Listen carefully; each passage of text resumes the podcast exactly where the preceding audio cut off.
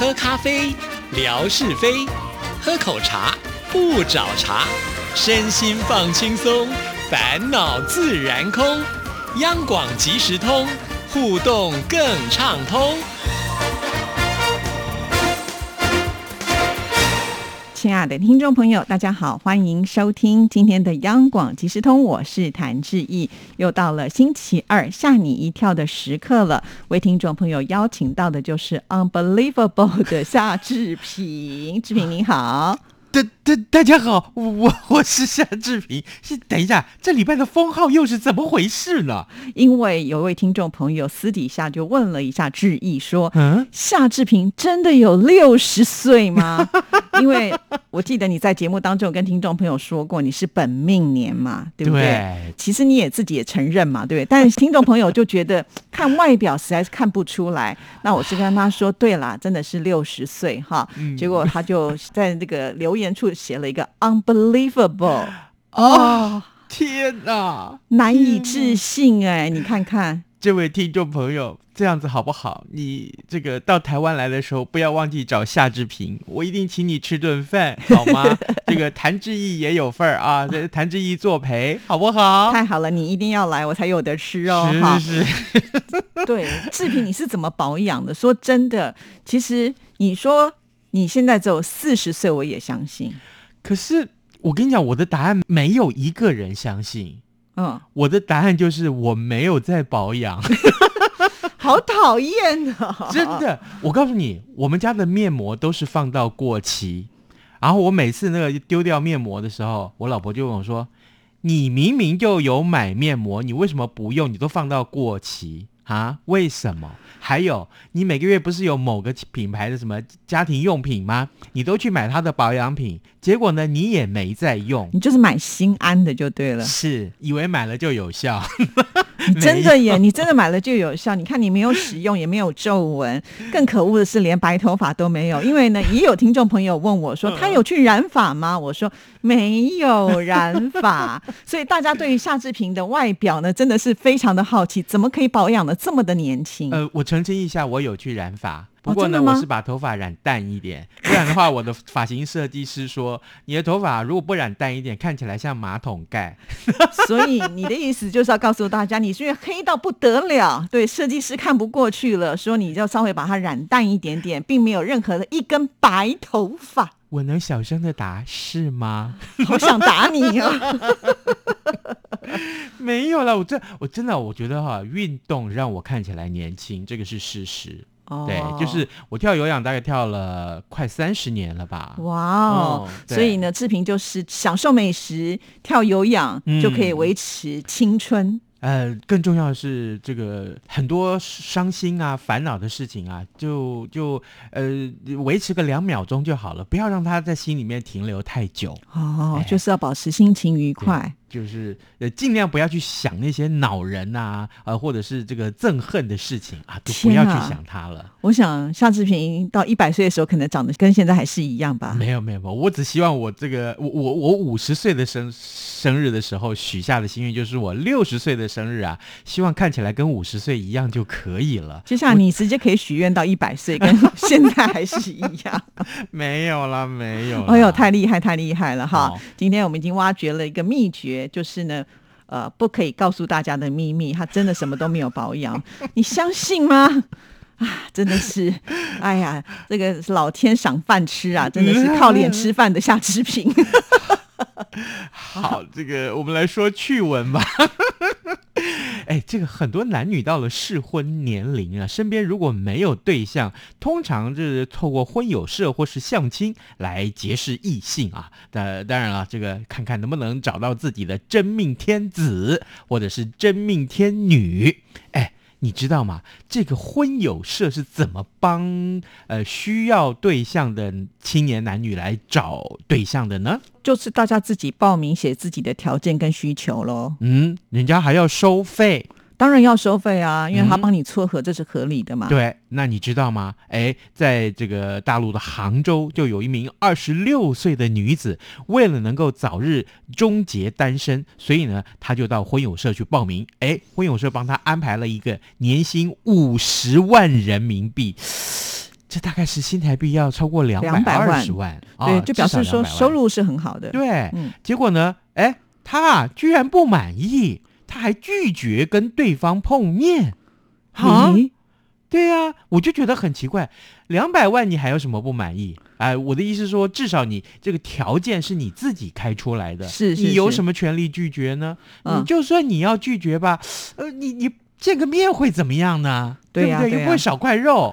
嗯，那他拒绝的理由是什么？嫌还是不够吗？哎，那这个报道上面就是告告诉我们说，这位这个女子啊，她的职业是护理师，年薪大概只有十五万人民币。嗯，好，然后呢，所以呢，她就去报名，而且哎，这婚友社她还交了六千八百块钱人民币，哎，哦，这相当于三万块的新台币了耶。是是是。啊，结果呢？婚友社还真的帮他找到了一个，呃，我们就来看看这个女生开出的条件就是什么，就是说，呃呃，必须啊，呃、出生在非单亲家庭。你看看人家要这个条件，还有你要有房子，你的年薪呢是二十到三十万块钱的人民币啊，这个本科或是硕士学历，身高一百七到一百八，连身高都要规定。你看看，其实这个标准定的，我觉得也蛮高的耶。是啊，呃，除非你是特别漂亮嘛，对不对？那你你看，而且婚友社居然帮你找到了。对啊，对啊，那不容易耶。他居然不去，他不去的理由是什么？嗯，他就意思就是说不要，他觉得这受骗上当了，他不要被骗啊。你看看，为什么他不相信那个人的年薪有这么多？他不相信。那我说，那你去缴钱干什么？就是啊，对啊，很好笑吧？不过，啊，努力的这个相亲啊，结婚啊，结婚之后也未必会有好的结果嘛，对不对？怎么说呢？哎，这个大家都赞同我的这个想法吧。其实，在婚姻里面很辛苦，对不对？你哭什么劲啊？没有，就是营造一下氛围。想说你这么幸福，还跟人家哭什么样子？我我我相信我们的听众朋友，多少听过他们的朋友的这些抱怨，应该心有所感。没有，是因为我看到这个趣闻。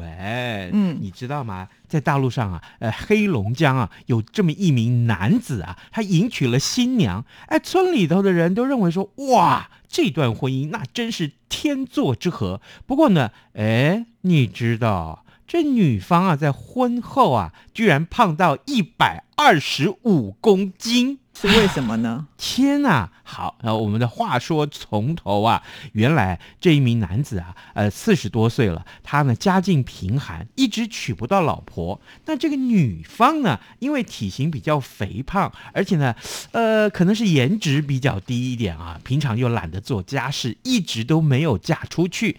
于是乎呢，就让女方家人很担心。结果呢，媒人得知这个状况之后，就尽力的撮合双方。后来，哎。这男生女生啊一拍即合，婚礼呢也举办得相当顺利。谁知道呢，婚后啊，嗯，妻子懒得下床，什么事儿也不做，连吃饭都得要她老公端着饭碗到床上来让她吃。她在床上干什么呢？就玩手机，玩平板。她老公还花重金帮她买平板，于是乎她的妻子就这样躺在床上，每天玩平板，也不整理家务，因为她根本就不下床，所以这家里头变得十分的脏乱，满地都是垃圾。哎，奇怪的是了，哦，这老公啊还是相当宠爱他的妻子，所以这妻子一口气就给我胖到一百二十五公斤。哇，这叫做幸福肥吗？可是我觉得这从另外一个角度来看是一件相当危险的事情，欸，就是这个老公的宠爱啊，导致这个女生她不下床不运动的话继续胖下去，那个就会身体上会造成一些伤害啊，比如说心血管疾病啦都会上来，这个反而是害了这个女生，不是吗？这女的如果很有钱是个富婆怎么办？她嫁过来之前她就很有钱怎么办？她老公不是可以得到一大笔遗产了吗？就可是刚刚前面好像没有说到这一段嘛，对不对？嗯，所以咯，哦，这么多婚姻诱人的地方就是在这里啊，所以，这个，有猫腻。所以这个好奇怪，也就是说这个老公为了宠她可以容忍老婆懒到就是不下床。嗯，这让我想到以前好像古时候不是有一个挂大饼在脖子上的人，嗯，对对对对对，后来那女的还是饿死了。因为他脖子后面、欸、你挂大饼那一定是女的吗？我记得是男的吧？没有，是女的。我听到的版本是女的。因为老公要出门，怕他妻子饿死了，所以就在他老婆的脖子上挂上了一一圈饼。结果呢，前面那圈吃完，他老婆懒到没有把后面那一圈翻出来，所以就饿死了。这到底真的还假的啊？我都觉得当然是假的了。对，可是现在看到这个例子的话，我就觉得之前那个传说也许有可能哦。哎，你以为这离谱吗？嗯，这才不离谱。还有更离谱的吗？